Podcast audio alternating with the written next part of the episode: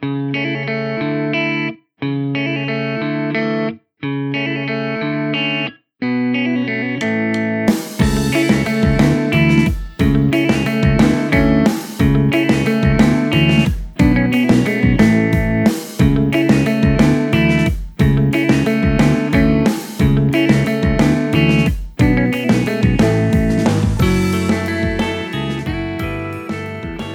にちは、えー、海星です。新しい地図帳の見方。新ポッドキャスト番組。本日からスタートします。国語の教科書より算数の教科書より社会の時間にずっと地図帳を読んでた人へ自分の住んでた地名をふと思い出してしまう人へそんな人へ送るインターネットラジオ番組。新しい地図帳の見方です。皆さんが住む場所の地名、住所、誰がどうやっていつその地名にしたのかご存知でしょうか？先ほども申し上げた通り今回が最初の放送となります、まあ、ポッドキャスト番組インターネットラジオ番組ですのであまり日付というのは重要ではないと個人的には思いますしそれがポッドキャストの魅力の一つだと思うんですけど今日4月19日を番組開始の日に選んだ理由があります。これは偶然ではなく完全にこの日に4月19日に始めようということで本当はねあの5月のゴールデンウィークぐらいに始めようと放送作家と相談してほぼ日付は決まってたんですけど5月のゴールデンウィークの最初の日ということで5月1日ということで、えー、まあ令和元年のスタートの日に始めるのがいいんじゃないかと言ってたんですが、まあ、令和とか言語とは特に関係がないので僕らは関係がないって言ったら失礼ですね。どちらかというと言語は歴史であって僕らは地理の科目は一緒ですけど分野が違うっていうところがあるので、まあ、今日4月19日に変更になりました、まあ、そもそもなぜゴールデンウィークに始めようかとしてたのかっていうと、まあ、令和元年のスタートの日っていうのと、まあ、ゴールデンウィーク旅行に行かれる方が多いと思うんですよ、まあ、僕はあんまり行かないんですけど人が多いのが苦手なので、まあ、カーナビとか地図とか使う機会が多いかなと思いまして。ゴールデンウィーク5月1日に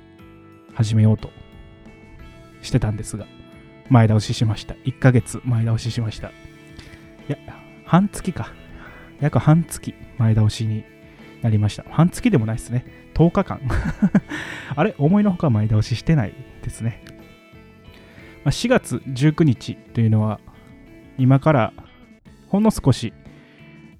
前の時代になるんですが、完成という時代がありました。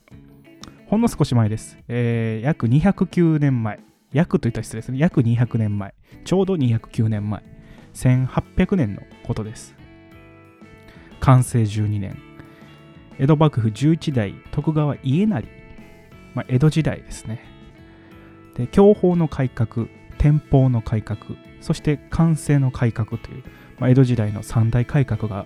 歴史の授業で習われた方いると思うんですけど、てか、多分多くの方が習ってると思うんですけど、あの完成の改革の完成の時代です。完成12年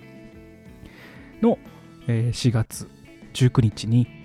伊能忠敬が蝦夷地、北海道の方ですね、に測量の出発した日が4月19日という、まあ、そのことから4月19日は地図の日。または同じ理由で最初の一歩の日とされています。まあ地図の番組を最初に始めるにはぴったりな日が本日ということでこの日を開始日としました。完成の改革とか伊能忠敬とか三大改革とか江戸幕府徳川幕府っていうようなね、えー、単語が出てくると社会の授業かよっていう、まあ、声が聞こえてくるんですけど、まあ、地理を扱う番組ですので、地歴公民によることが多いと思います。けど、ここは別にテストには出ませんよ。というか、テストに出るところはありませんよ。あのテストしませんから。あのテスト僕嫌いなんで。テスト嫌いな人間がテスト出題するわけないですよね。私、改正は、まぶっちゃけテストというか、まあ、勉強が大嫌いでした。好きな教科、苦手な教科を聞かれると困ってしまう。好きな教科はない。苦手な教科は全部みたいな。苦手というか嫌いみたいな、えー、子供というか学生でしたし、まあ、でもね、あの教科書を読むのは結構好きで、テストに出ないところとか、授業では使わないところって教科書にはいくつかあったと思うんですよ。なんかコラムみたいな、トリビアみたいな、雑学みたいな、豆知識みたいなのも教科書に載っていて、そういうのはね、あの読むのが好きなタイプでしたね。4月に教科書を与えられて、その学年の。最初にやっぱりパラパラと読むじゃないですか。ノリがまだ効いている新品の教科書。カスレや折り目など全くない。国語算数理科社会の教科書。僕らの頃は英語がまだ科目ではなかったので、今の小学生は多分ここに英語の教科書ももらうと思うんですよ。で、最初にもらうと重たい重たい教科書を抱えて、4月最初の重みというか、新生活の重みみたいなものを感じながら、自宅に持ち帰ったり、気分が乗らないときは、自分の机の引き出しに全部突っ込んで、教科書は毎日揃えてきなさい、家でよしよしなさいと怒られたりしますが、まあ、そんな時に国語の長文とか物語とか随筆とか、あと算数のコラムとか豆知識とか、そういうのをこう4月に僕は全部読んでしまう理科の授業とは本来関係のない部分とか資料とか資料集とかね別紙になってるような。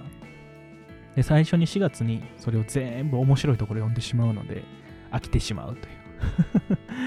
飽きてしまってテストの点数が悪くなってしまうっていうタイプでした。でも社会だけは飽きなかったんですよ。教科書に載っている以上のことをやっぱり起きているわけで、教科書に載っていないところも教えてもらえる教科って社会が特にそうだと思うんですよ。で国語と違って目に見えないものじゃなくて実際に起こったこと歴史とか社会科地理っていうものはあるものを語るのですごく興味深くて。特に飽きが来なかったのが地図帳だけでしたね。地図帳は本当に飽きが来ませんでした。常にというかずっと地図帳は読んでいますし、読んでいたなと思います。多分それが僕が地図とか地理みたいなものが好きになった原体験だと思います。地名とか、通りの名とか、道の名前とか、山の名前とか。見るだけで楽しい。見るだけでウキウキするみたいな多分それが僕の源になってるような気はします。ものすごくこう自分のルーツみたいなものってあんまりはっきりしないじゃないですか。なんでなんでそれを好きになったのかって偶然とかだと思うんですけど僕はやっぱり社会科っていう授業が元になってるような気がしますし、授業は嫌いでしたけど、テストは嫌いでしたけど、でも知らない土地に行ったり、自分の知ってる近くでも、家の近くでも、地図を見つけたら、地図とか案内図とか道先案内図とか表札標識とか見つけたらやっぱ目がそっちを向くんですよね。であこんな難しい感じの地名なんだとかこんなところにこんな地名があるんだとかすごく都会でも田んぼの田とか池とかっていう漢字が使われてたり川なんて一切ないのに川とか島みたいな何々川何々島何々橋とかが使われていたり逆にすごく栄えた場所でも例えば大阪の中之島っていう島があるんですけどビジネス街ですね。ビジネスと文化の中心地。でも島になってるんですよ。上から見ると。けど実際にその土地を歩いてるともう周りは高い高いビルがいっぱいあるのでそこが島であるってことは基本的には気づけない。けど地名とかから気づくことができる。駅名とかから気づくことができる。渋谷東京にありますね。渋い谷と書きますけどここって谷なんだなって思うとやっぱすごい深くて坂が多いとか。東京の地名は坂とか名前が多くて坂何々坂ってやっぱり東京はすごく多いんですよ。名付けられてるものが。ところ変わって京都とかになると通りなんですよ。何々通り。烏丸通り河原町通り四条通り三条通り。で大阪になるとそれが筋になるんですよね。御堂筋。で全部通りとかの道の名前なのに通り筋。坂。特に通りと筋っていうのは何が違うんだろうみたいな。大阪だと上町筋とかね御堂筋とか言いますけど。京都でなんとか筋っていうのは聞いたことないな。東京だと通りとは言うけど筋とは言わないなけど全国には橋なんとか橋っていう地名はすごくいっぱいあるなっていうことを考えるとやっぱり人間が文明を、まあ、日本人が社会生活をしてくる中で川ってところに橋を架けた後にやっぱり地名ってのはすごく必要になったのかなって思ったりするんですよ。川があってまだ村と村が分断されている頃には人の行き来っていうのがほぼなかったと思うんですよ。それが川に橋を架ける技術が発展してその後やっぱり地名ってものがないと外のものがわからないうちのものもわからないということで地名ってのがついたんじゃないかなって推測ですこれは推測してます。僕は推測ですけど地図について研究しているところがありまして日本地図学会。日本地図学会が出している機関誌が地図っていう名前なんですけどもうすごく分かりやすい学会ですよね。地図を扱う学会が地図のことを書いた機関誌地図、はい、これがあの大学生の地図意識に見る地図好きと地図嫌いの発生要因っていう研究報告をしてまして小中大学生と小中高大学生とアンケートを取って、まあ、小中学生が答える地図が好きっていう割合と比べてるんですが小中学生が答える地図が好き地図が好きって割合から大人になるにつれて好きが半分になるんですよおよそ。なんかこう地図好きとしてはちょっと寂しいんですがこのラジオを通して一人でも地図好きが増えたらなと思いますぜひとも新しい地図上の見方購読してくださいレビューや感想など Twitter の方にもぜひお寄せください本日は以上ですぜひまた次回もお聴きください。さよなら。